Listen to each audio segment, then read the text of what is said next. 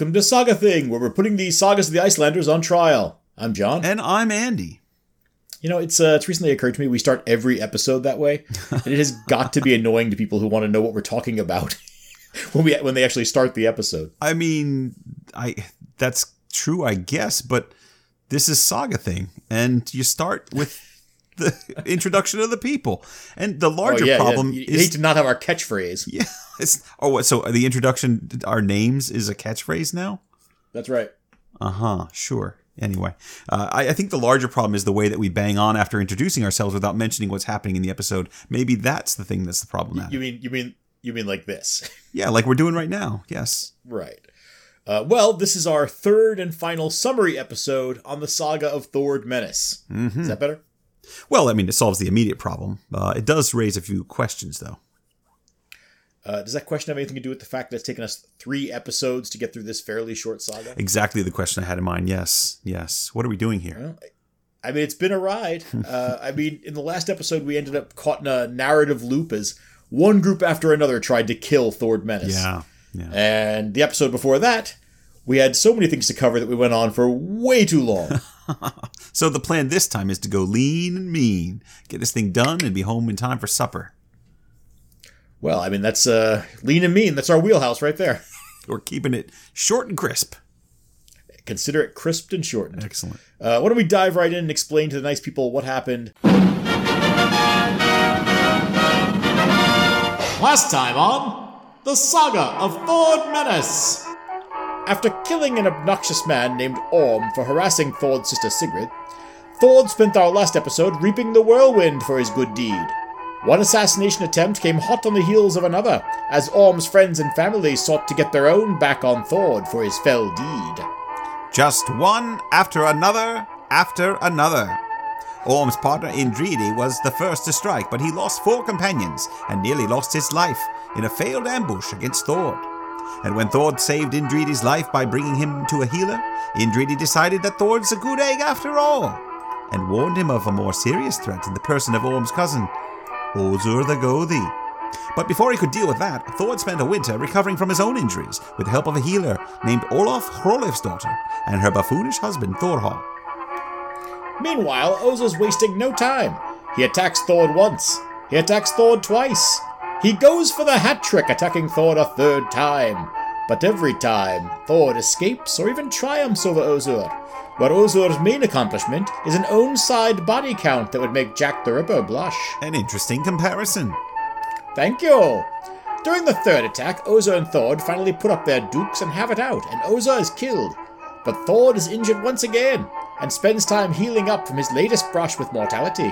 Meanwhile, two more men are now trying to get in on the ground floor of the Thord killing game. Orm's brother Asbjorn and Orm's uncle Skeggi of Midfjord. But things are getting more complicated as because Asbjorn is engaged to Thord's sister Sigrid, and Skeggi's the father of Thord's foster son, Eid. Will Thord's luck hold? Will Orm ever be avenged? And what's with those subtle glances Thord and Olaf the healer keep sharing?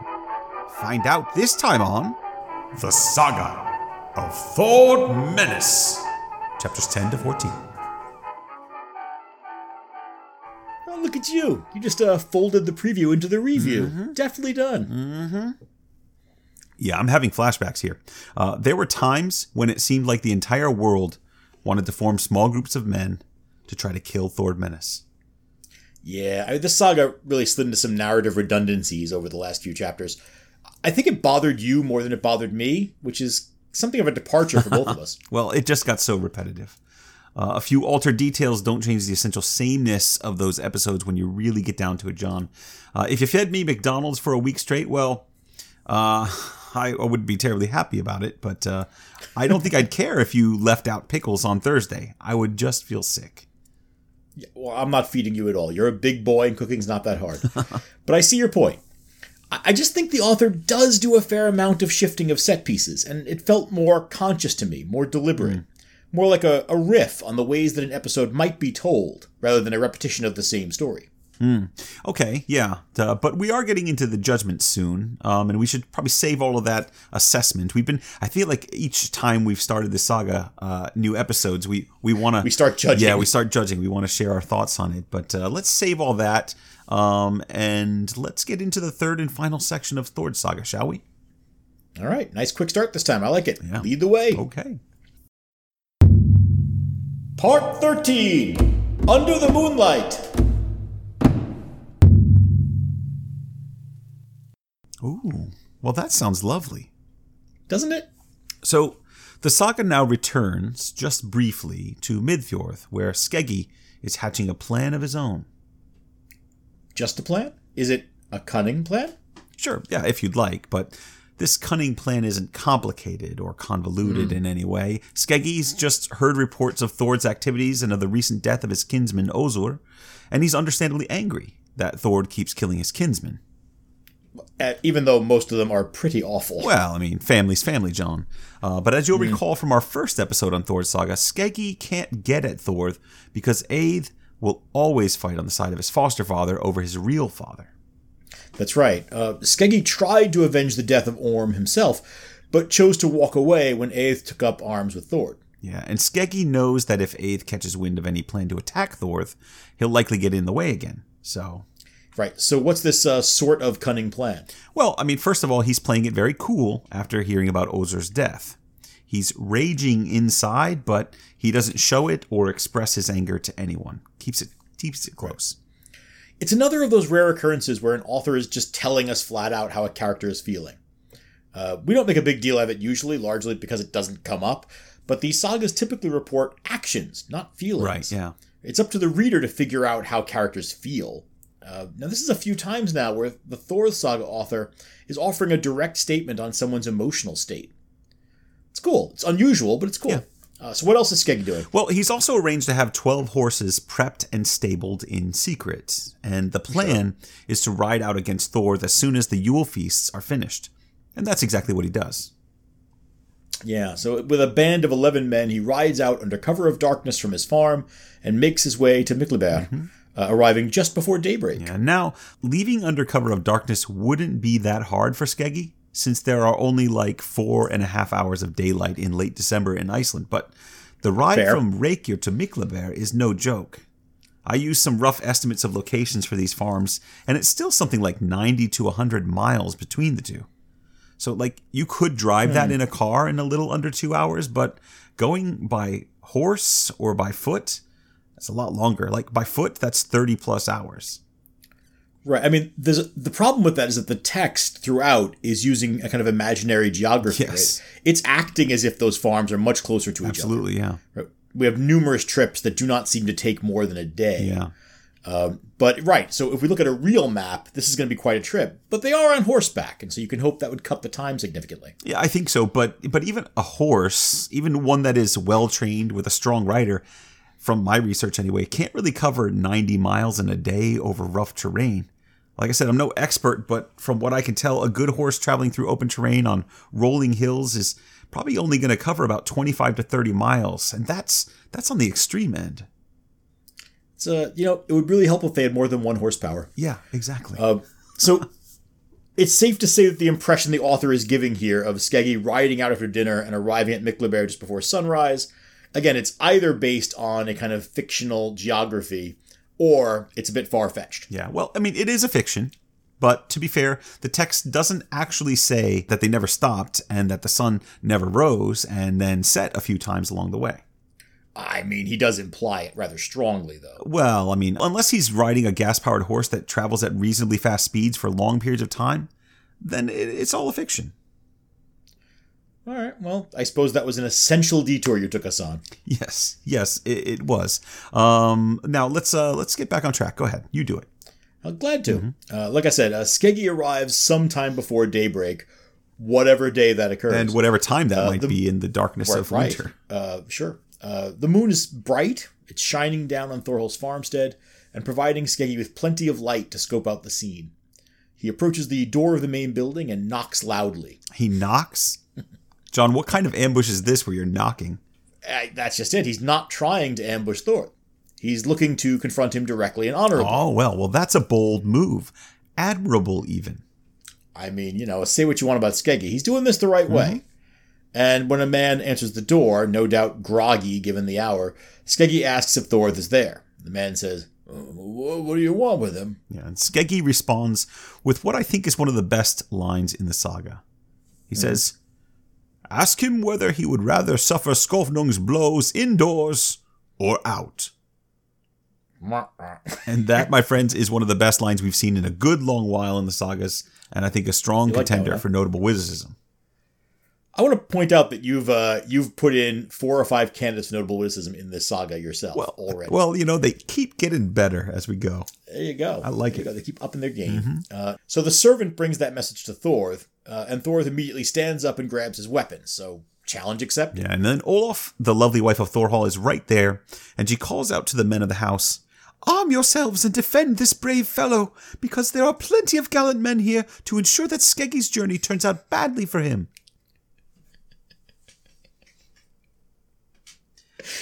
The woman's voice you give to her. Um, You like that? uh, I could go full Monty Python with it. uh, I mean, that wasn't full. No, no. Uh, well, Olaf is speaking well here, but unfortunately, her husband Thorhall doesn't see things that way. He says, No, I forbid anyone in my household to offer Skeggy any form of resistance.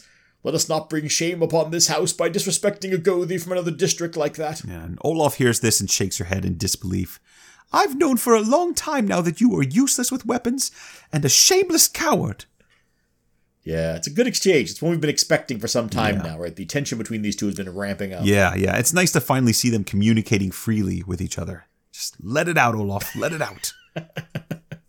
An advocate for open communication in marriages. Absolutely. Just ask my uh, wife.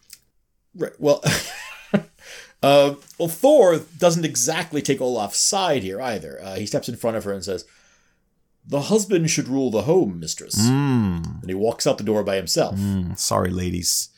So, uh, yeah. Do you think uh, you think Thord may have just lost the support of some of our listening audience? Uh, I'll say two things. Uh, first, whatever you want to say about Thor as a, a, a more enlightened, even Christian-like approach to dealing with his enemies, uh, he's still a man of his age, right? As you said, and since he's a character in a story written in a very Christian era, he's obviously going to reinforce certain Christian ideals, like the stricter division of gender roles that was so important in the late Middle Ages, and beyond that, really. Yeah, yeah. Well beyond that. Uh, we're still coming out of that just now. I think.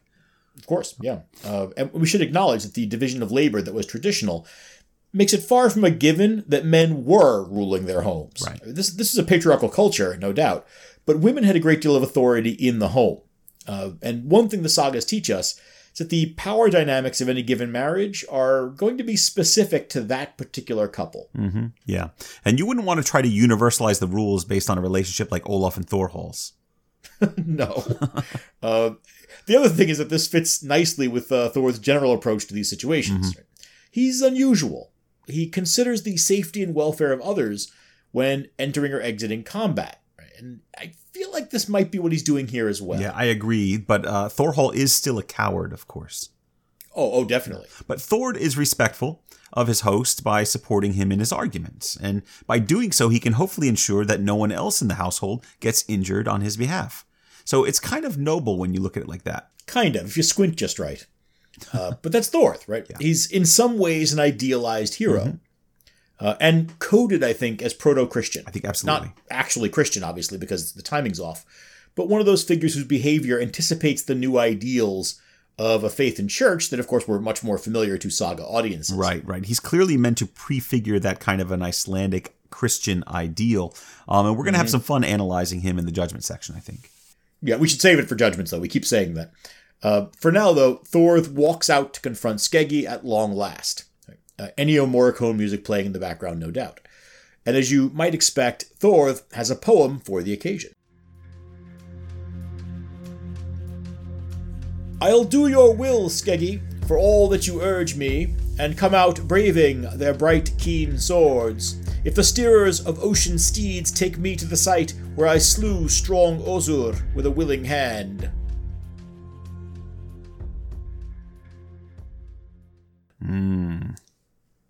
So not only does Thor admit to killing Ozur, which is fine, by the way, he also wants to take Skeggy to the exact spot where he did it and buried him.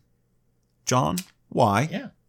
It, it Andy, it's drama. Uh-huh. Where's your sense of aesthetic and literary symmetry? Okay, well, sure, sure, when you put it like that. Well, Skeggy happens to agree with both you and Thorth, and he says, I think it's fitting that a revenge should happen there. See, Skeggy's learned his basic literary analysis. Yes, and then they walk together to the place where Ozur was buried. Right. Now, as the two men circle the mound, Thorth taunts Skeggy with yet another verse, uh, this time urging him to action. Oh boy. Now, you'd best redden your sword in my blood, brave Skeggy, if it's yours to say which side of life I'll land on when evening falls. But recall, those other two I killed, kinsmen of yours, worker of wound with Odin's moon.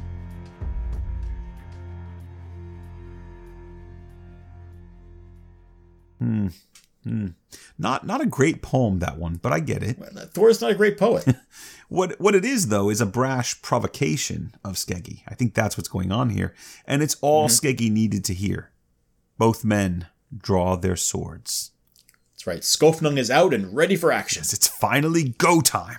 The saga has teased this clash since Thor first arrived in Iceland. Let's go. Let's do it. Let's see. Nope. Wait, Come Andy. on, every Not so time. fast. Tamp that bloodlust down. Why? Why? Because 18 men suddenly arrive, led by Aeth and Thor's brothers, Aelf and Stingrid. This damn saga, John. I know. Uh, they charge forward and they separate the two combatants. Unbelievable. Come on. Sorry. Uh, apparently, Aeth discovered his father's plan and rushed after him to intervene on Thor's behalf. He stands before Skeggy and offers him two options. Either to let Thorth go and allow him to return to his farm at All in peace, or he, Aeth, would, himself would help Thorth put an end to this feud. Yeah. Well, In other words, he'll fight on his foster father's Yeah, side. and that hurts Skeggy, and he admits as much, saying that he's not surprised that Aeth would defend Thorth, since you value your foster father so much more than your kinship with me. I mean, we've said before, Skeggy is justified in feeling hurt by Aeth's preference for Thorth. Yeah. But Aeth is also he also has a point there. Uh, he reminds Skeggy that all of Thorth's killings were committed in self-defense, except the slaying of Orm. And that one was well earned given Orm's behavior toward Thor's sister. A- absolutely, yeah. So Skeggy is once again forced to choose between his son and his animosity towards Thor. And just as before, he chooses his son. He says that Aeth will have his way, and then he refuses to battle against Thorth and his son. Right. And now something surprising happens. Yeah, yeah. Skeggy's got a thirst for blood, and he can't quench it in battle with Thorth. No, uh, but remember, he's also carrying a sword that there's a rule about. Uh, Skofnung must taste blood once it's been drawn.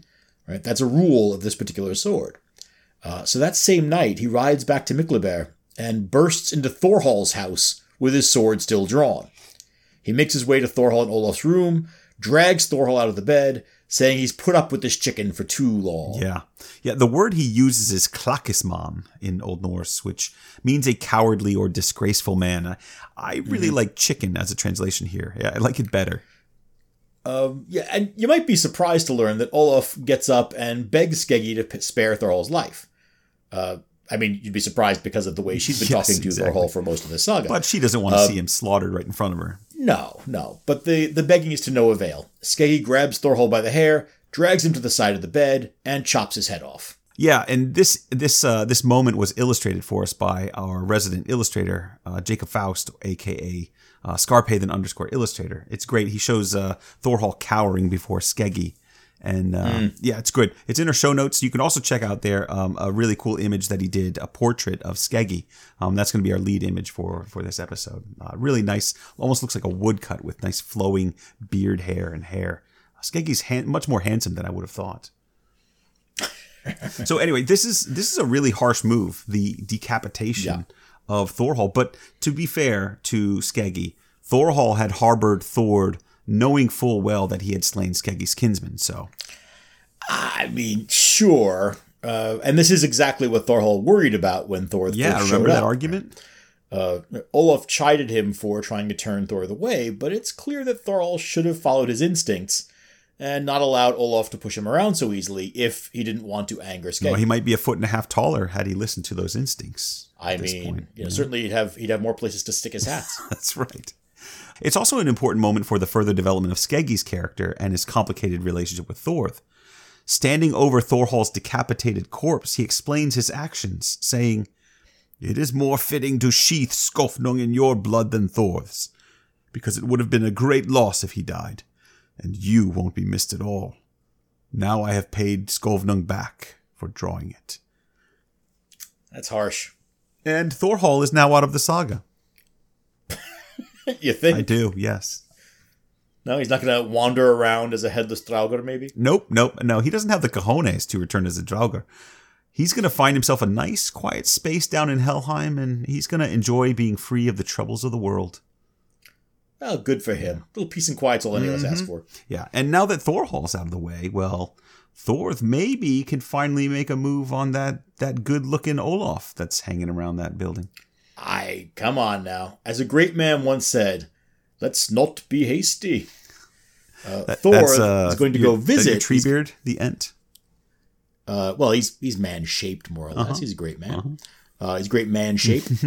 uh, Thor approaches Olaf after about a week, uh, and he asks Olaf not to marry anyone else for two years, because, as he puts it, "You're just the kind of woman most likely to win my love." First of all, that's very sweet, but second of all, we have another two-year betrothal proposition.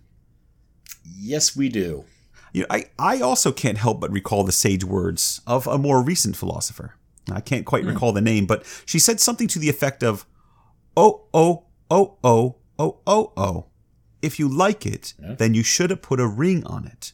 Oh, oh, Oh oh." boy. uh huh. Yes. Uh, was that Gollum by any chance? No, I said philosopher. Although we might stretch that to include poets, sure. uh, Seneca the Elder. Uh, Marcus Aurelius. No, no, uh, far more recent than that. And besides, I said she, John. Are the people you've mentioned women so far? Hmm? Uh, Hildegard of Bingen. Then. Still pretty far off. No. Uh, you know, I hope you aren't planning on stringing this bit out on the assumption that I'm going to come up with the right answer because I honestly have no idea whose song that is. Who said it's a song? And you never studied, of course. I know it's a song. I mean, regardless of who you're talking about, uh, Olaf isn't worried. Uh, she promises to wait for Thor as long as he needs because she's not likely to find a better match than him. And with that, Thor and his good friend Avon ride together over the hills back west to Midfjord, and they return home to the farm at Oss. And a whole winter passes, and everything is peaceful. That's so nice. And now all the would-be avengers of Orm's death have been dealt with, and Thor can finally get on with his life. And then a ship lands at Blondus. That sounds ominous. Was, was that meant to sound ominous? Yeah. Part 14. If at first you don't succeed.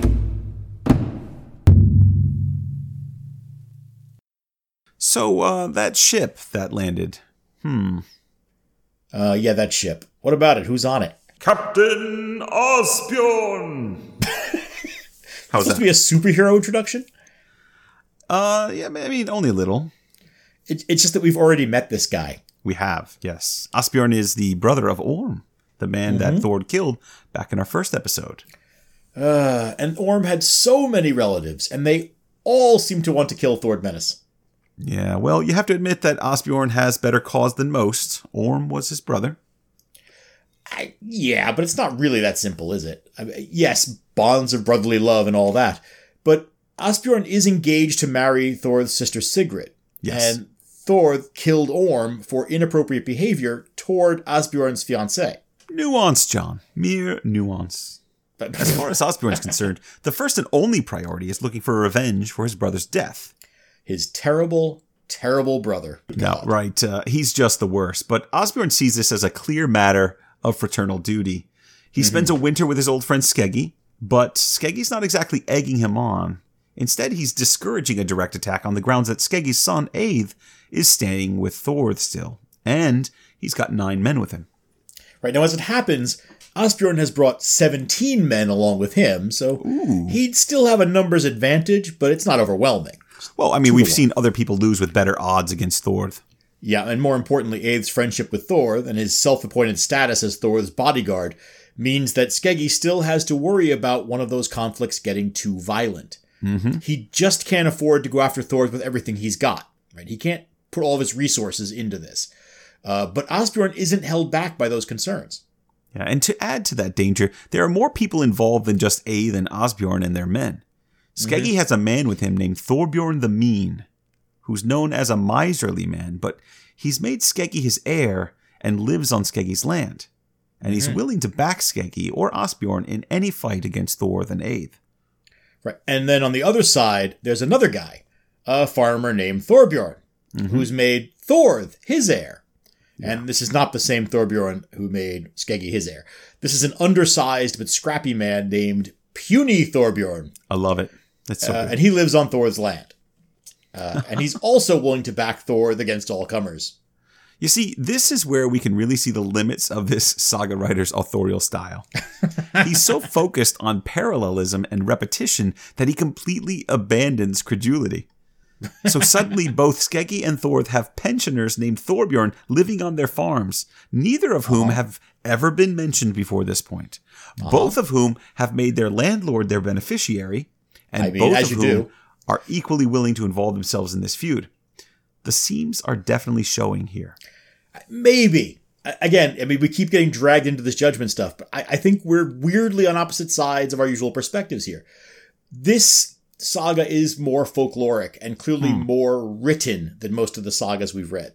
But that isn't necessarily a flaw in the author's art. This is a story that's obviously aware of itself as a story, or at least to not- be so precious about it, is obviously working from a story structure. And in that tradition, parallelism and repetition are tools of the trade. I'm not arguing this is a perfect example of folkloric storytelling, but I think we have to use different criteria here uh, to judge this one. Hmm. Nah. Nah. Eh, you can nah me, sir, but you can't nah structuralism and literary tradition. No, I can if I want to. I see. Well, touche.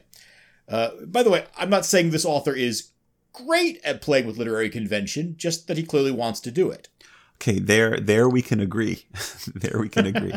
now we're wandering into judgments again, but uh, back to the story. In the same summer that Osbjorn's ship arrives, a merchant ship arrives at Vita in Borgafjord, and another market is held. So similar to something that happened early in the text. Um, Thorth, Parallelism! yes, Thorth takes eleven men with him to the fair, including puny Thorbjorn. But Eið is away looking after some of Thorbjorn's livestock, so they leave without him. Right, but he's got new backup. Uh, at the fair, Thorth meets with his brothers Aelf and Stingrim Thor, uh, again, the, Thor, the and they decide to ride back to Thorth's farm at the end of the market. Uh, since we've already seen them assaulting a king's hall back uh, back in Norway and committing regicide to protect their family's honor, we can be pretty sure they'll fight their sister's fiance if they have to. Yeah, probably a safe bet, I think. Uh, and while that's going on, Skeggy learns that Thord's at the market. So Skeggy, Skeggy's nephew Asbjorn, their kinsman Haldor, and Thorbjorn the Mean, they all lead a group of 18 men to intercept the Thordisons on their way home from the market. Mm. And just to complicate this a little further, Aeth is worried when he returns and learns that Thor is out traveling, so he takes 13 other men and rides out to try to meet up with Thor and escort him home. Yeah, so now we've got three different groups riding along the same route. Yeah, uh, Skeggy's got the largest group. Uh, Thor and Aeth have more men altogether, but they're separated, and they don't necessarily know where to find each other. Now, I'll give this author some credit. He does build tension in some interesting ways. Um, there's there's a theatricality to what's going on here that I kind of like. Storytelling. yes, exactly. Now, Skeggy and his men ride as far as Arnarvatn, uh, just north of Borgafjord, before they spot Thor's groups coming, and then they try to set up an ambush. Right, but of course, as is usual with these, uh, Thor and his brother Aelf have already spotted them. Uh, Thor looks for a moment, then turns to Aelf and says, So, do you recognize anyone in that group there? Um, not entirely sure, but my guess is that it's most likely to be Skeggy. And Thorth sighs. That family's been trying to ambush me for a long time. No sh. You see, even Thor's getting tired of the repetitiveness of this whole thing. Uh, not since uh, Bjorn, champion of the Hittardal people, have we seen something so repetitive. Um, and, and part of that repetition is that Thor's ambushers are so bad at it. Yeah. Part of ambushing is surprising your victim. Now, that's what makes an ambush, as far as I'm concerned. You have to catch the person unawares. Uh, these aren't ambushes. These are just guys walking across very flat ter- turf uh, in the open. Uh, they're really attacks with a vague stealthy element added. They're more bushes. Yes. Uh, well, the not so stealthy part of the attack is coming now, uh, because the two groups charge at each other. Right, again, not so much an ambush as an attack. Uh, all 14 men on Thor's side, all 18 men on Skeggy's. Uh, both sides now throw spears as they run. Thor's spear actually kills two men, uh, Haldur and a man behind him, who are pinned together and drop on the spot. In the initial crush of battle, Thor chops a third man's head off before reaching Skeggy, and the two of them Wait, wait, start fighting. That's his signature move, John. Oh no, he I- well, chopping no, no, just his head this time. in half. Just his head. He's a little off his usual uh, his usual aim. Yes. Uh, uh, as they're fighting, Steingrim Thorðarson uh, turns out to be a major factor in the battle. Uh, he just wades in and kills four men over the course of the fight. Yeah, several men are wounded or killed in the chaos, and Thor's side is hard hit during the first moments of the battle. And we later learn that nearly half of his men are wiped out. And somewhere in the fighting, Thorbjorn the Mean and puny Thorbjorn find each other. And to no one's shock, they cancel each other out by killing each other simultaneously. Oh. A moment of silence for our twin folkloric constructs, please. Yeah, well, we're in the middle of the battle here, so uh, that's a nice windfall for Skeggy and Thorth, by the way. Remember, they both inherit from those two. That's that's pretty callous, Andy. Uh, yeah, you know. Uh, but in the first rush, Osbjorn tries to reach Thorth, but Eil Thorðarson intercepts them, and the two of them square off. They're evenly matched, and both take several wounds pretty quickly. Right now, eventually, Steingrim charges into Skeggy, while Thorth is shoved back by a group of men and turns to fighting them. Uh, Thorth eventually kills several more men, and Steingrim actually manages to hold his own against Skeggy, while Thorth works his way back through the brawl to, finish, to try to finish Skeggy off. Yeah, and this is the moment when Aeth and his men arrive, and they charge into the battle. But Aeth's not trying to attack. He throws himself like an isthmus, you might say, in, in between Skeggy and Thorth. Not that an isthmus would throw itself at anything, but you know how you I was going to say that's it's an odd behavior for an Yeah. Well, just as Skeggy and Thor are about to clash, there he is, Aeth, right between them, forcing the two sides to stop fighting. Uh, yeah, Aeth's instincts are noble and all, uh, but these inconclusive fights are racking up a heck of a body count. It's true, yeah. So Skeggy and Osbjorn, who are now at a huge numbers disadvantage, ride home. Osbjorn is laid up for the rest of the summer and into the fall with his injuries, but he does survive. And when all the living and dead have been accounted for, 20 men have been killed. 20. 13 of Skeggy's men, including Thorbjorn the Mean and Haldor, and 7 of Thord's, including puny Thorbjorn. Again, I know we're accepting this is a story with almost no relationship to reality, but this fictional district is really absorbing some heavy losses over this sure feud. is. That's pretty much what Aeth is thinking too. So near the start of winter, he takes his nine followers and rides out to his father's farm to finally confront him. You, you keep ending with ominous. Ah. Part 50. Try, try again. It's not that ominous though. Aeth is going to his father's house. It's not like some dangerous enemy, at least not dangerous to Aeth anyway. Sure, I mean, there are other people at Skeggy's farm, though, including Asbjorn and a few other survivors of the battle who might slightly resent the way things turned out. Nah, it's fine. Sure. Aeth and his father exchange greetings, and Aeth then gets straight to the point. He says, I want to make peace between you and Thorth, father. So he's just going to remain uh, a 12 year old boy for your the entire saga in your mind. Yes, yes. So, I mean, I, see. have to distinguish. I don't have that Fair many voices. Um, so, this is how I distinguish someone who's younger I see. from someone who's right. older. Right. Pl- plenty of time for that, son. But please stay with us for the winter. And he does. But Aeth and Asbjorn are clearly on edge around each other throughout the season. Yeah, well, that's mainly because Aeth suspects that Asbjorn is secretly pushing Skeggi to make another assassination attempt on Thorth. Mm-hmm. He is, by the way. Oh, he absolutely is. So Aeth sends a message to Thorth to be on his guard and keep men around him. And then one morning, Aeth wakes up to discover that Skeggi has left the farm secretly with a few men, mm-hmm. and that Asbjorn has gone to the hot spring at Torfastadr with six other armed men. Suspicious.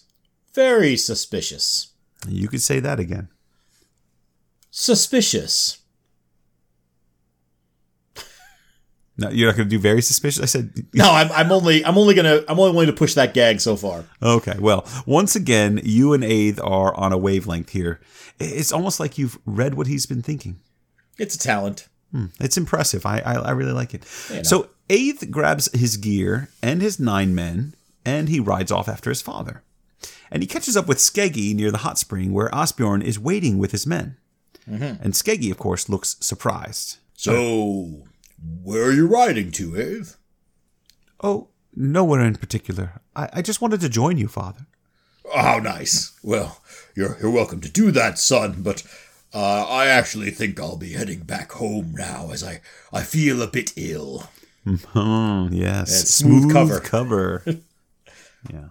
I, I see. Well, that's as may be, father, but I think I'll ride on to Torfastadr, as I've got business there. Mm-hmm. And with that, they part without another word. Now, the funny thing about this is how plausible it is.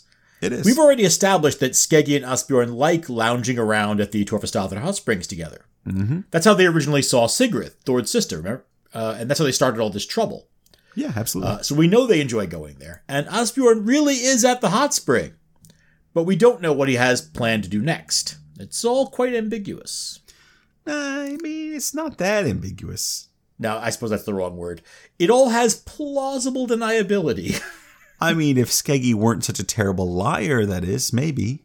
well, are you saying he's not a young man anymore, Andy? Are you saying he didn't suddenly come down with an upset tummy just as Aeth caught up to him? No, I do not. No. Uh, uh, yeah. I would have gotten away with it too if it weren't for my meddling kid.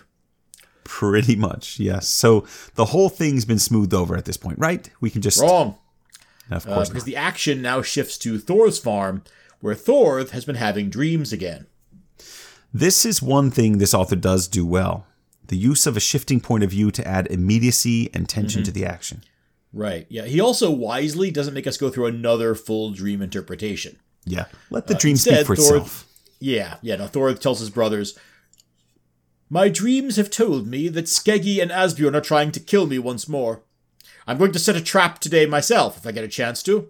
I don't want those two hanging over my head any longer." So now Thor is setting ambushes. Not exactly. Uh, no one in this saga is much good at ambushes.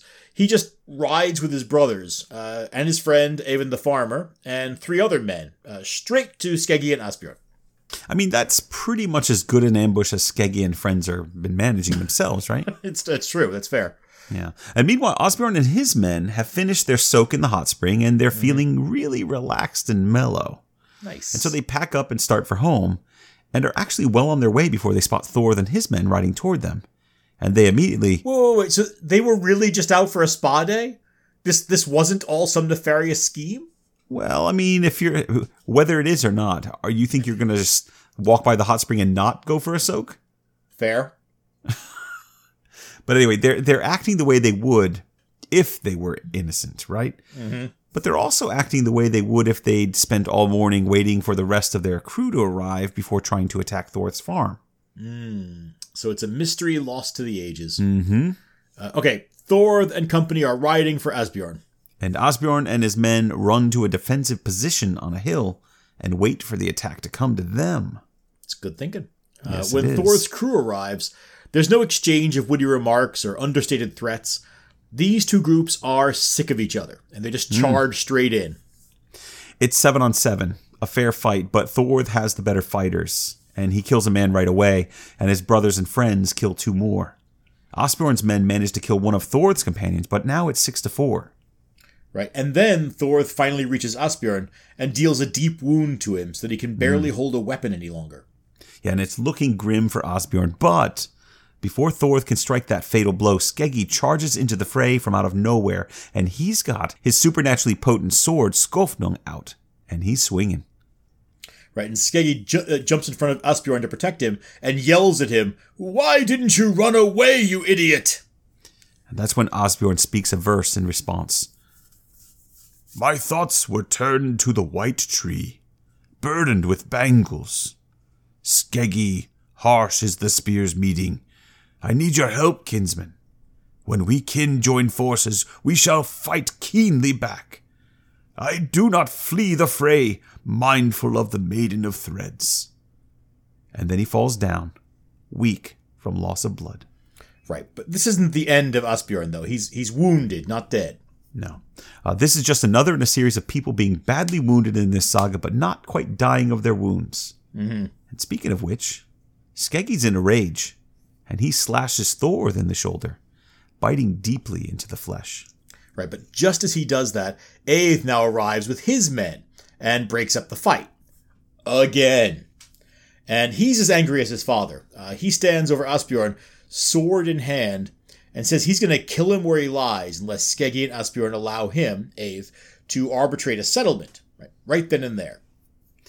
Well, that's an offer that's hard to refuse when you're in that position. It's a bit out of character for Eith, though. He's a lawyer, not a killer. We haven't actually seen him behave violently at all in all of this. He's always the one forcing people to stop fighting. Yeah, well, this is one way of stopping the fighting, and he might, he might just be bluffing. Ah, if it's a bluff, it's a good one. Right, well, because once more, Skeggi's not willing to act against his own son. And Asbjorn's practically fainting from the blood loss and in no position to argue. He says, I only came to Iceland to fetch Sigrid, my wife to be. But when I heard of my brother's death, I was forced to avenge him. Now, though, things have turned out so that I'd rather have peace with Thorð. And I would like to keep talking despite all of my loss of blood. I have many, Right. many things to say about my journeys, the things that I saw on the way, the people Things that I met. positively Shakespearean around here. Yes. Now Asbjorn wants peace. Yes. Everybody wants peace when they're on the ground with an armed lawyer standing over them.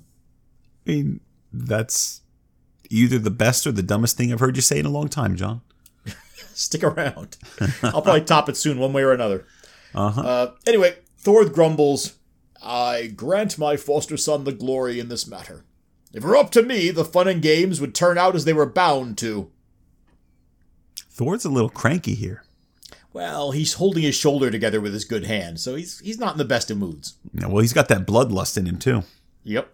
So the armed lawyer now forces all three men to shake hands and agree to live by the settlement that he proposes. Mm-hmm. And Aeth says that he's going to announce the settlement at the local thing. So everyone goes home, and Aeth has to help Thorth, whose shoulder injury is pretty serious. It's quite serious, really. Uh, it gets infected, and to quote, Thor's hand swelled right up. Just like two balloons.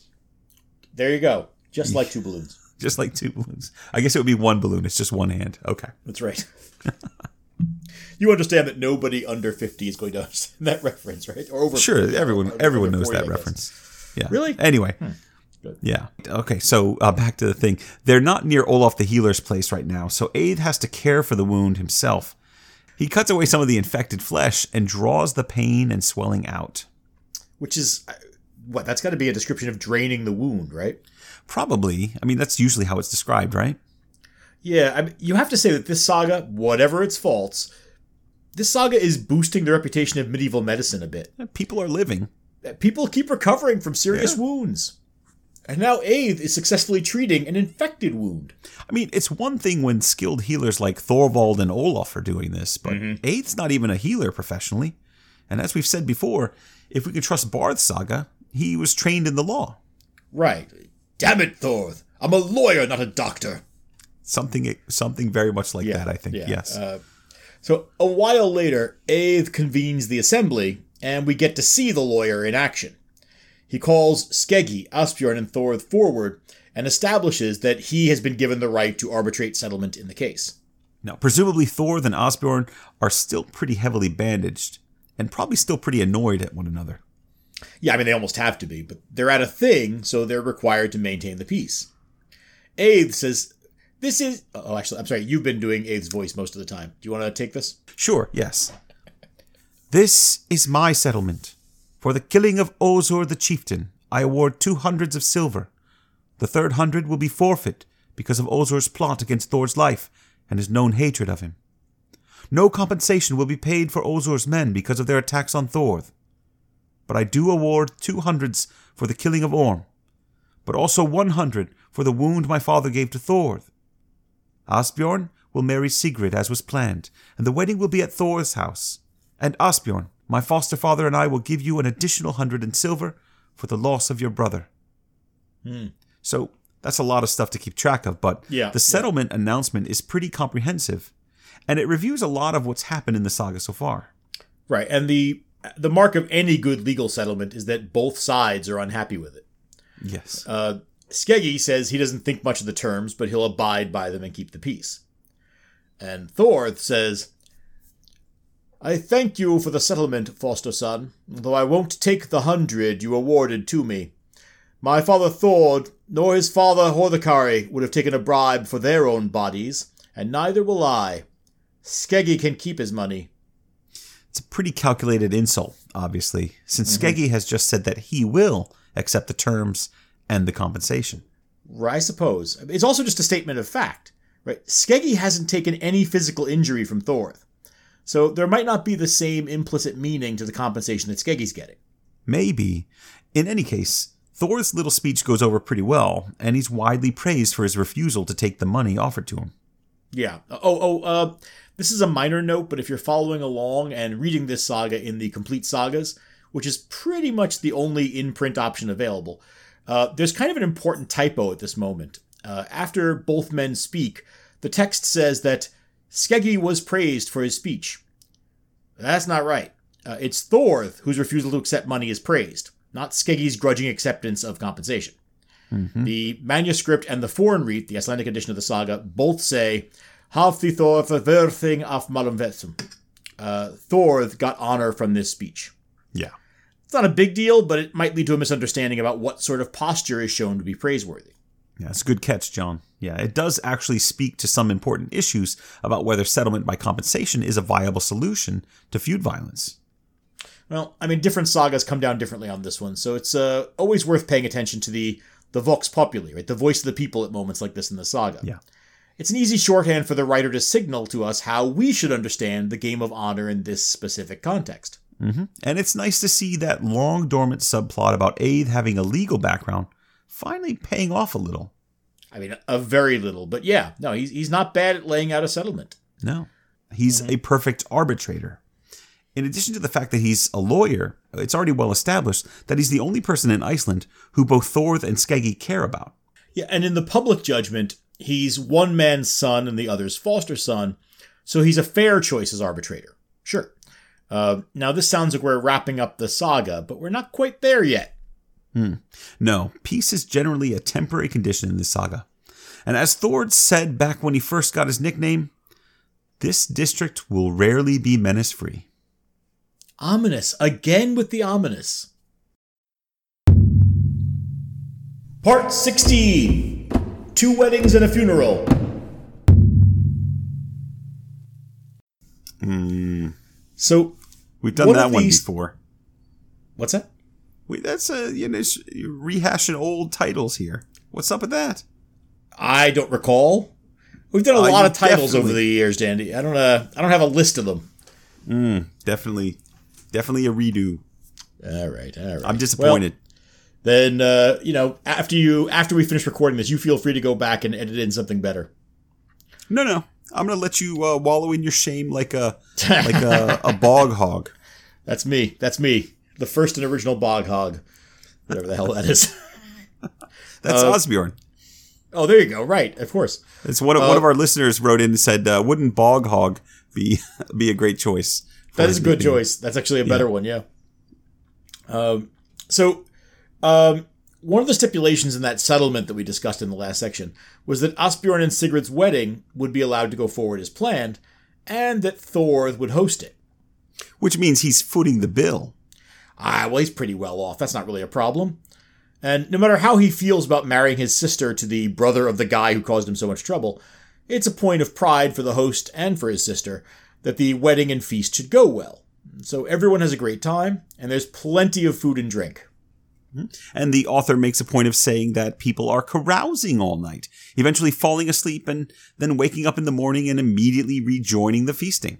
It's a non-stop party. Uh, I know Guthman the Grunch would really hate that. The noise, noise, noise, noise. Yes. Uh, now, Skeggy, as the uncle of the groom, is in attendance, and since Aeth is put in charge of seating everyone, he gives his father a high seat at the center of the action. But Skeggy's not in a partying mood. No. Uh, in fact, he's conspicuously not partying. Uh, instead, he just sits frowning in his high seat and eventually falls asleep there without ever seeming to enjoy himself. Uh, for obvious reasons, Thor is not happy about that. This is another honor thing. And if it's a point of honor for Thor that everyone have a good time at his sister's wedding, a prominent guest sitting and glowering through the whole thing is a little bit of a blemish on that honor. and a deliberate one, right? Or at least Thor assumes it is. To give him credit, it might not be. Skeggy, we're told, is very tired from his journey, and he's not What a young journey? man anymore. The the farm is not far away here. Wait, wait, wait, wait! I thought we established that it might be anywhere from ten to hundred miles away. No, no, no. This this Oh, this was is to being held at You're right. You're right. which is right right. across the Good the point. way, Good point. You're right. Then yes, very close by. He Well, shouldn't be tired at all. It's a ti- it's a long journey. Yeah, Uh, and to be fair, it never says he comes directly from his house. okay, whatever. well, he still knows how to swing Skofnung hard enough to cleave Thor's shoulder open. So no, Mm-hmm. I I think we can assume that there's some intent there. Skeggy chooses to be tired. He chooses Mm-hmm. not to have a good time. All right, have it your way. Yeah, so if my high school and college years taught me anything, it's how to deal with people who fall asleep early at a party. Mm-hmm. So what's it going to be? Are we going to do shaving cream in the hand trick? A little cup of warm water? Yeah, drawing a mustache on. Pop a paper bag next to the ear? That gets results usually. How about uh, stealing their magical sword and drawing it in violation of the rules governing its use? Yeah, that one. Maybe do that one. And that's the one Thorth chooses. Uh, he grabs Skofnung from where it's lying by Skeggy's chair and pulls it from its sheath. Yeah, and Aeth sees this and tells Thor that it was a bad idea to do that. Yeah. It is in the nature of that sword that it must strike something every time it is drawn. You know, it's a kind of problem to have a sword that you have to actually kill people with all the time. That's not that's not a great deal. Yeah. I mean, only if you draw it, right? Just leave the thing in its sheath, there's no problem. I mean, easier said than done. I mean, what if you, you bend over the wrong way and it falls out? then suddenly, you know, Does that count as drawing the sword? just imagine. It's dropping the sword. Uh, it's not as simple as that, though. Remember, in Cormac Saga, we we learned about all the rules that were governing the use of the sword. Uh, it's kind of a prima donna. Yeah. Uh, remember, we saw that Cormac, when he pulled it out of the sheath the wrong way, it screamed in protest. Yes. Uh, but Thor's not about to be told what to do by a hunk of metal, uh, no matter how sharp and shiny it might be. He says, All right, I'll try it out and let it gnaw horse bones. And he runs out into the yard and stabs a horse that's standing nearby. I don't know if he stabs it, maybe strikes Ugh. it. I don't know. I'd like to think Yeah. he's. Yeah, but either way, it's a little rough on the poor horse. He just wanted a little hay, and look at him now. Look, I, you can have a prima donna sword, but once in a while you may have to stab a horse with it. I don't make the rules. Now, while this is going on, Skeggy wakes up and realizes that the sword and Thorth are both gone. Rutro. Rutro indeed. He runs out and finds Thorth holding a bloody Skofnung. Yeah, presumably standing over a mortally wounded horse. Yeah, well, Or the, at least a circumstantial. Yeah, the circumstantial evidence is definitely against him. Uh-huh. Now, Aeth tries to deflect the attention by claiming it was his fault, though it's not clear how that would be possible. But that's what Yeah, he and says. Skeggy's not buying it anyway. Uh, he and Thor agree at once to fight right there in the horse yard. Uh, but Aeth and Asbjorn both rush in and get between them, and Aeth is able to once again force a legal settlement on the spot. Man, This time, Thor gives self judgment to Skeggy. this guy's good. Now, That's usually a big deal in the sagas, self judgment, and here it is an olive branch, as it often is. Aeth pressures his father to accept the offer, and Skeggi offers him the modest price of 10 cows. The fine is paid, and Thorth and Skeggi are once again able to at least pretend to be friends. So crisis averted, right? Right, and that's pretty much where they leave things. Uh, they're never going to be buddies, these two.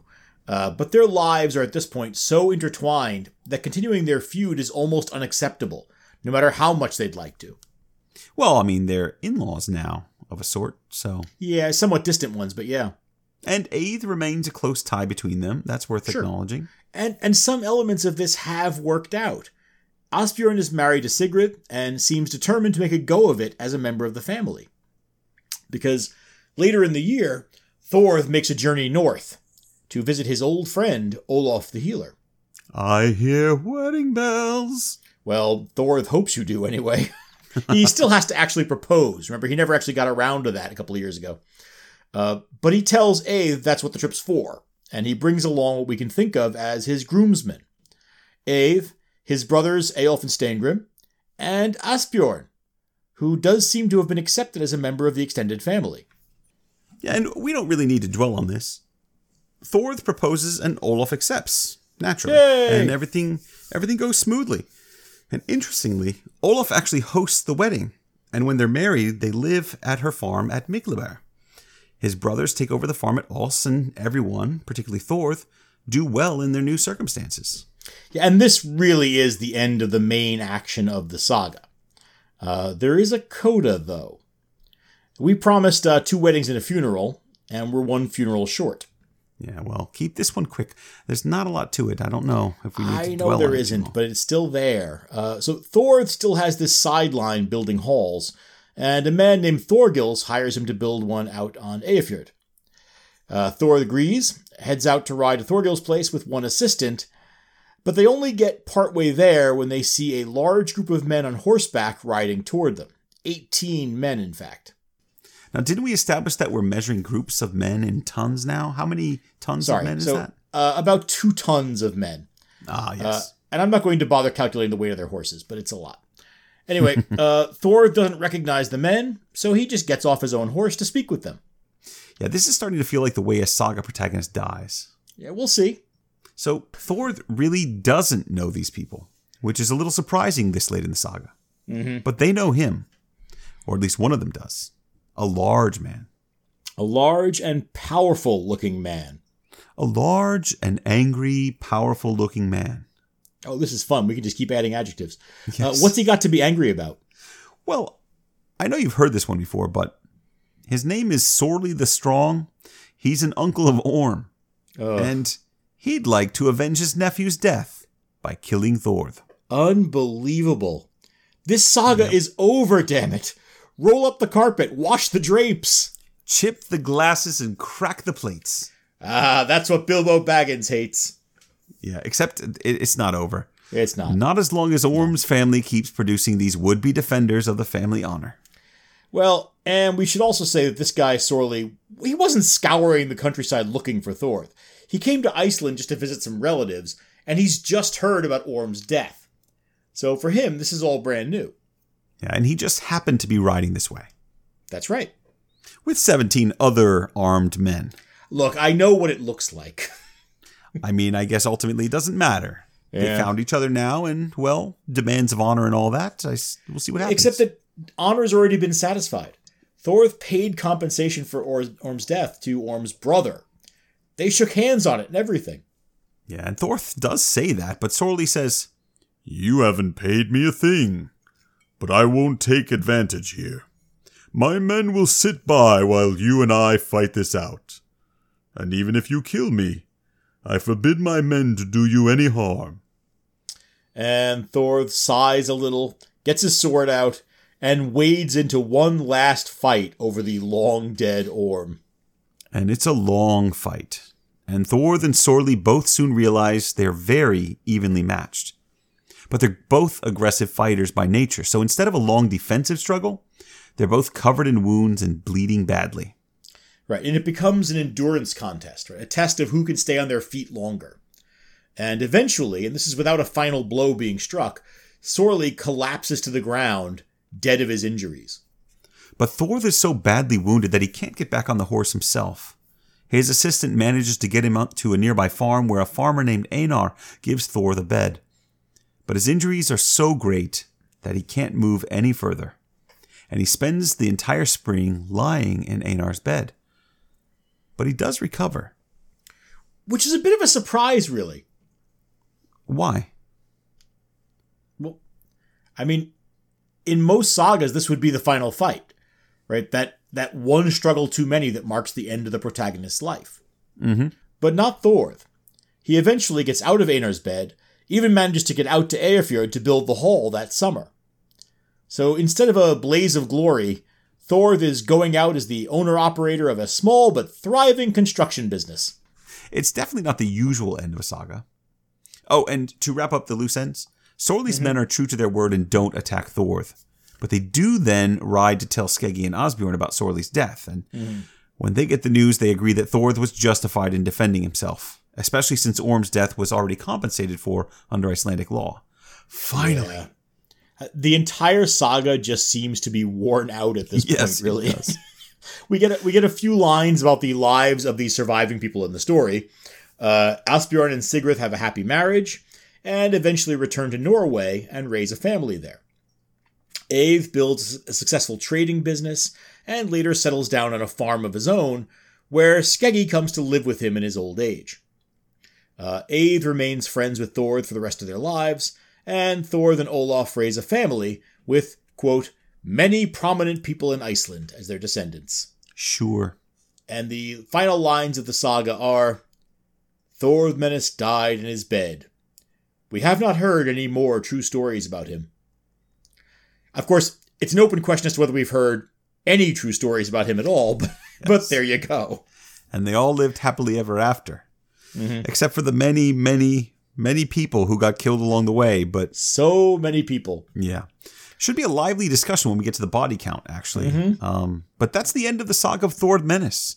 Something of a whimper, but it's nice to see one of these end at least sort of happily. It Doesn't happen Sure. that often. Uh, but of course, we're not done yet, really. There's still the Judgments episode to come. But that's for next time, obviously. Now, we could just put this saga to bed and walk away at this point. That sounds like a plan. Let's let's do that. Well, b- before we do, there's something else I wanted to mention. Uh, Okay, we should have what's that? covered this last time we were talking about the manuscript tradition of the saga, but I'm going to bring it up now. What are we going to talk about here? Ulfljot's laws. Oh yeah, yeah. Ulfljot's laws, they're not in this version of the saga. Exactly. Okay, yeah. But that may be the least enticing teaser either of us has ever done. But fine, I know where you're headed. Go ahead. Oh, there's about three people listening to this who just muttered, it's about time, too. this section will be for you, you muttering few.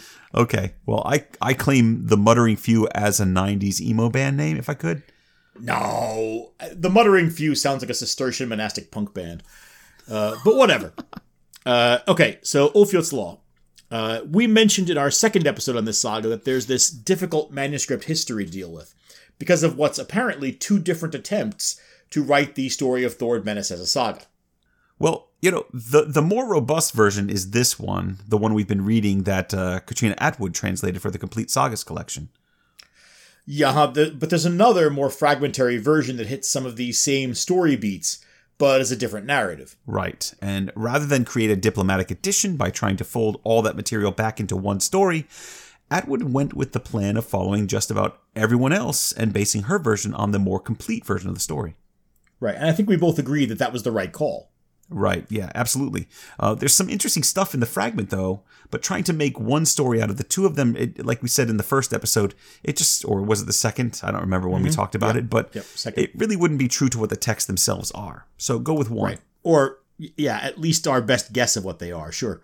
Uh, but every decision that an editor makes comes with consequences. So I just wanted to touch on the Ulfljot law information as something that's in the fragment version, but not in the longer text. Right. So, and the consequence here is consequence here is that it's not now available to us as readers in English. Uh, so a bit of context: uh, Ulfljot was a 10th century Icelander. Uh, according to Ari the Learned, uh, was dispatched to Norway by the chieftains of Iceland to study Gulathing law, uh, the legal system of local and regional law courts in Norway.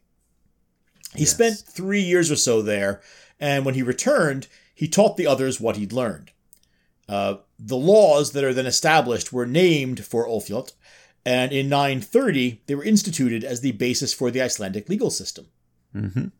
Yeah, and that's a hugely important moment, since that's usually seen as marking the end of the settlement period and the beginning of the Commonwealth era. So, mm-hmm. yeah, we're getting into the gray area here between the national myth and the history of Iceland, but there's no reason to assume that Ulfljot and his law aren't historical. Right. I mean, someone introduced those laws. And whether it was one man or a sort of committee of people, it's entirely possible that someone like Ulfljot would have done reconnaissance in other lands, right? As, I guess, sort of preparing for the move to Icelandic Thing law. Hmm. Okay, so the Code of Ulfljot was fairly extensive, but the section that was preserved in the Thorth saga fragment was mostly to do with the division of the island into the local assemblies, right? Yeah, And then there's some other bits too about temple maintenance and that sort of thing. sure. Uh, and without that version, we lose those bits from the saga. Um, But again, that's a choice that's hard to criticize, since to include them would involve warping the saga as it survives. Um, and there's actually some good news here because, as Jenny Jochens points out, there's another place to find that information, and that is included in the complete sagas. It's just not in a saga. See, now you're just being enigmatic, but I think you're talking about the Thouter. Uh, yes, indeed. It's the tale of Thorstein Bull's Leg, and we covered it on the podcast a while back. Yeah, but if I remember, we didn't really get into the legal stuff too much. Well, we didn't get into the Ulfljot stuff. Yeah, we did talk about the way the story begins with this oddly disconnected explanation of the division of the island into the local and regional things and the all thing. That part Yeah, is yeah. connected. And then it goes into laws about animal sacrifice at the assemblies, the size of the gold torques the chieftain had to wear at the public assembly, Right. and why it was illegal to sail into harbor with a dragon's head on the prow of your ship. Well, I mean, that's to avoid upsetting the landvættir, the uh, the earth spirits. Yes, yes, you're very smart. Uh, now, this is all stuff that's uh, attributed to Ulfljot's original law code, right? Um, and it, at the time, we were kind of remarking on how sort of extraneous it all seemed to that short story. But what it was was a preservation of these laws. Uh, now, the world of document usage, uh, which all these texts are linked to, uh, there's a reason why studying document usage is a life's work for some people. Uh, but the upshot here is that if anyone has been down in the mouth because we aren't covering the fragment version, you can maybe use the episode on Thorstein Bull's leg as a salve for your soul. And it's worth keeping in mind that this kind of thing is nearly always invisible as you're reading the edition of a pre modern text, whether it's translated or not. Translation isn't the only way that texts change for modern publication. See, that's where I was going with this, yeah. Okay, good, excellent. All right. Now that I've got that off my chest, uh, let's pull out the rune sack and answer a listener question. Interesting. Okay, yeah, I, I have a rune sack question about nicknames that's aimed at you, John, but uh, I'm not sure if you're ready for it. Do you want to do that one? Uh, I think give me another episode for that one because it might fit very well into the nickname section in Judgments. I can answer it next time. Next time.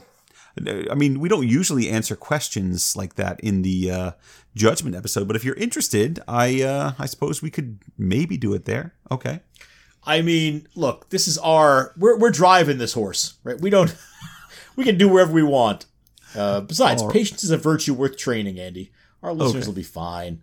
All right, all right. I'm sure they'll survive. But I, I, I do have a question that's right up your alley. Oh, you do? I do. Uh, I know you've done a lot of work on the political and social relationships in the sagas. And uh, one of our listeners, uh, Luis Serotto, uh, contacted us on Facebook to ask for more info on how the office of the Gothorth works. Ooh, very interesting. Okay, go ahead. Uh, what is the question here? Luis writes, Hey guys, love the show. It's one of my favorite podcasts, and I'm just about caught up. Hooray! Uh, but I was wondering how the succession to a Gothi works. Because I understand that it's an asset that can be passed down in a family. But at the same time, it doesn't seem to follow any ordinary medieval inheritance customs like primogeniture. In the sagas, we see the title going from a man to his brothers, or brothers in law, and not to the sons. Anyway, keep up the great work. Yeah, that's a that's a great question, Luis. Thank you. Uh, and the answer, I don't think you'll be surprised to hear, is a little bit complicated. I never would have expected you to say that.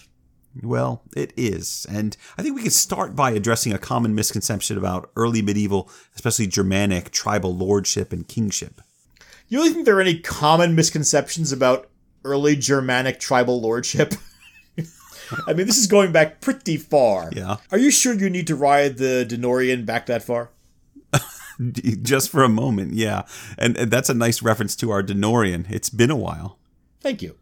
Yeah. So, yeah, if we look back at early medieval England, Scandinavia, and the northern Germanic territories, we're going to see that kingship and other important political offices didn't always pass from father to son, as mm-hmm. we kind of think of them.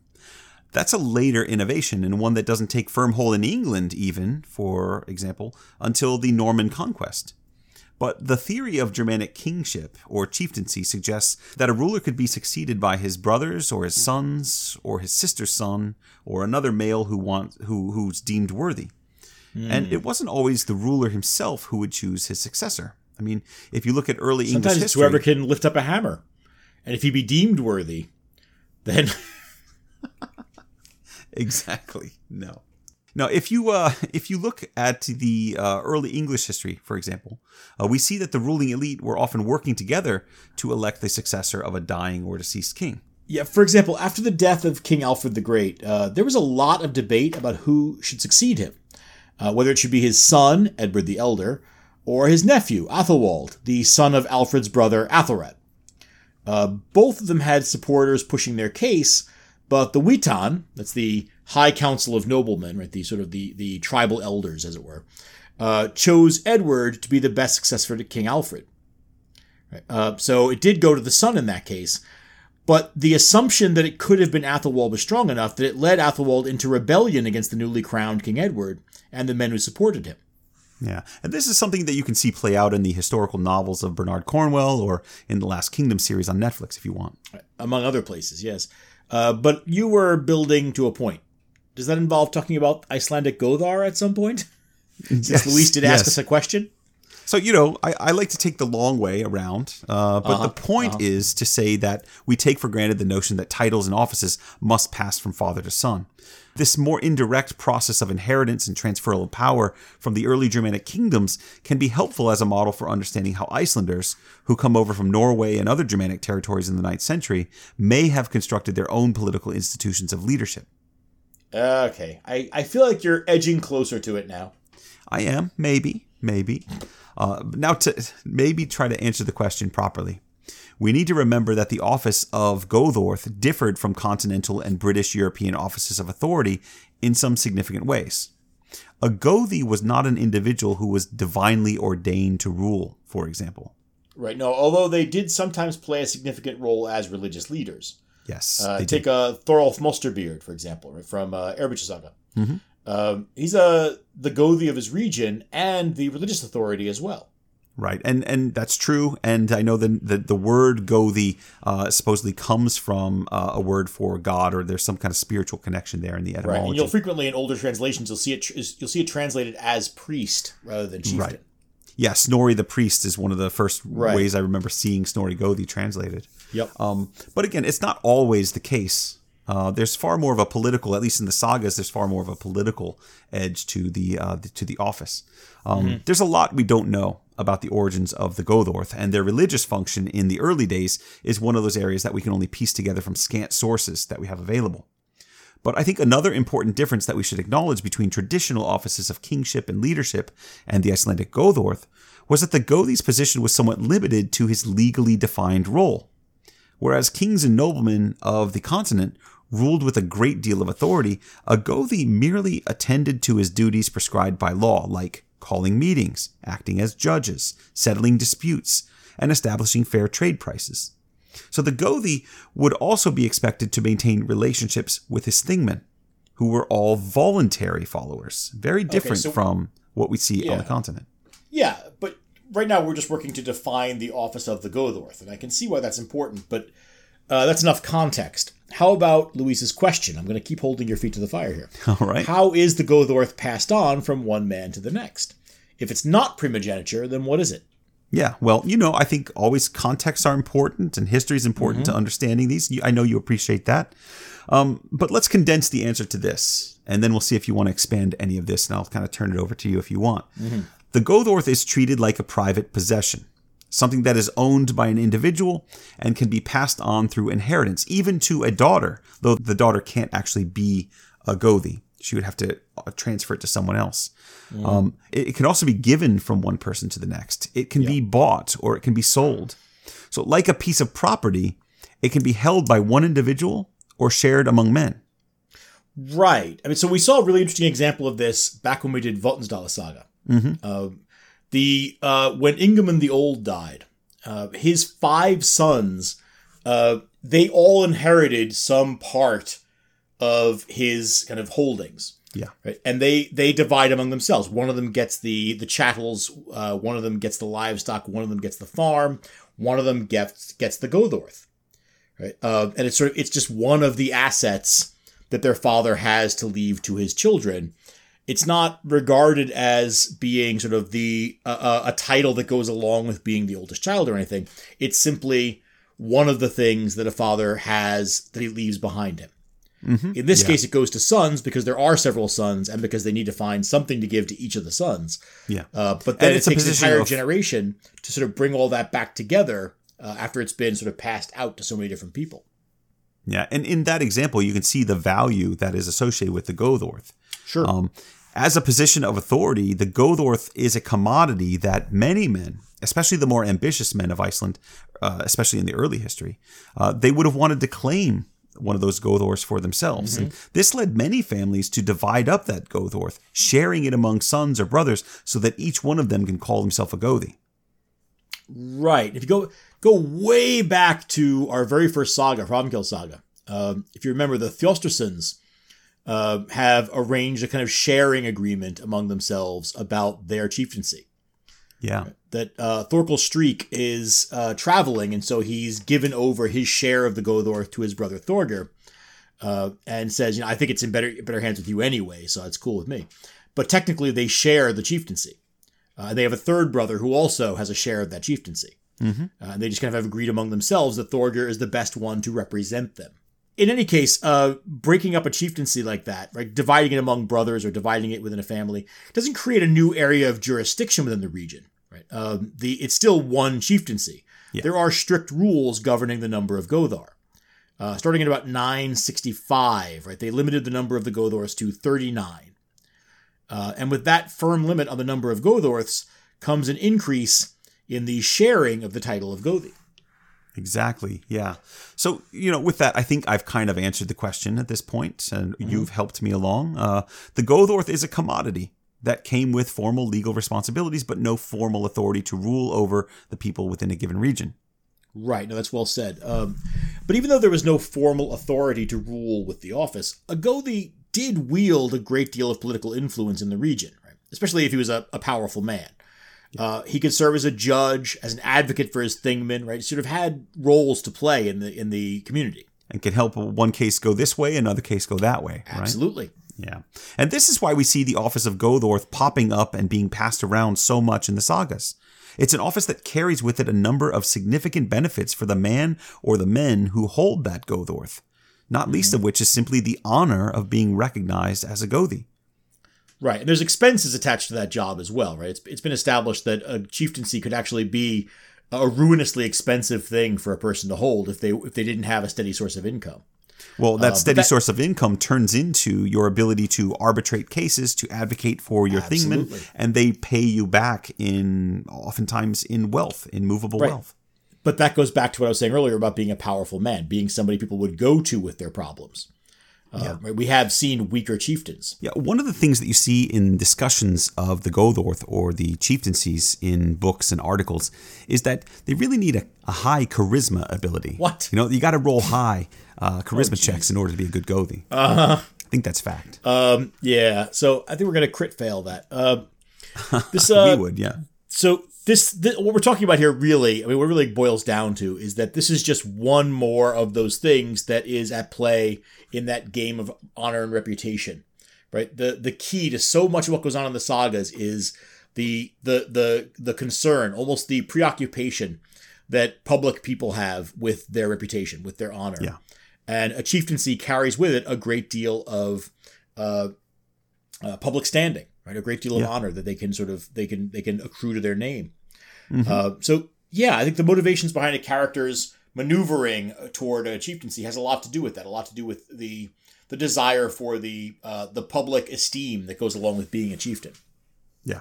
And and with that, I think we can end the conversation. It's uh, like I said, a complicated subject. Uh, But if you're interested in learning more about it, I recommend you pick up a copy of Jesse Byock's Viking Age Iceland. It's really accessible and uh, widely available uh, still. Uh, he's got a whole chapter in there on the Gothi Thingman relationship, uh, where he talks about the origins, the powers, and the evolution of the Gothorth throughout the book. Uh, it's Oh pretty yeah, cool it's a good one. Yeah, yeah. Yeah. And if you're really invested in the subject, then I want to recommend you find a copy of Jon Vidar Sigurdsson's Chieftains in Power in the Icelandic Commonwealth. That one's a little harder to get, but it is a great book with lots of examples from the sagas. Okay, great. Uh, so before we finish, let's uh, tell the people how to get in touch with us if they have a question or comment of their own. Sure, yeah, but we would really love to hear what you all thought of the Saga of Thord Menace. Uh, and if you get those comments in soon, like within the next two weeks, we may be able to add them to our conversation in our Judgments episode. Right. Who do you think deserves to be outlawed? Is Thor the best Thingman option? Or maybe you'd pick Thorth. Then again, there's always Thorth. Uh huh. I see what you're doing there. But sure, yeah. Uh, and who will win best bloodshed or notable witticisms or all the other categories that we uh, that we do there? You're just giving up now, aren't you? No, I, I honestly I just forgot the categories. But no matter. It's late. Share your thoughts and your questions about this or any other saga we've covered. And you can reach us on Facebook and Instagram at Saga Thing Podcast or via Twitter where we are Saga Thing Pod. Or you can email us at sagathingpodcast at gmail.com. And if those options don't work for you, you can uh, form a small band of men and try to kill Thord Menace. All the cool kids are doing it. Get involved. Well, how does that get a message to us? I don't really understand. Well, he, you're not going to be able to kill him, so you know after you fail to, you can always ask him to deliver a message. But you might be dead, John. I don't think the whole thing I doesn't work. I mean, look, look, it's not perfect, you know. Uh, all right. Excellent. Well, good luck with that. Uh, but until next time, thanks for listening, everyone. Bye for now.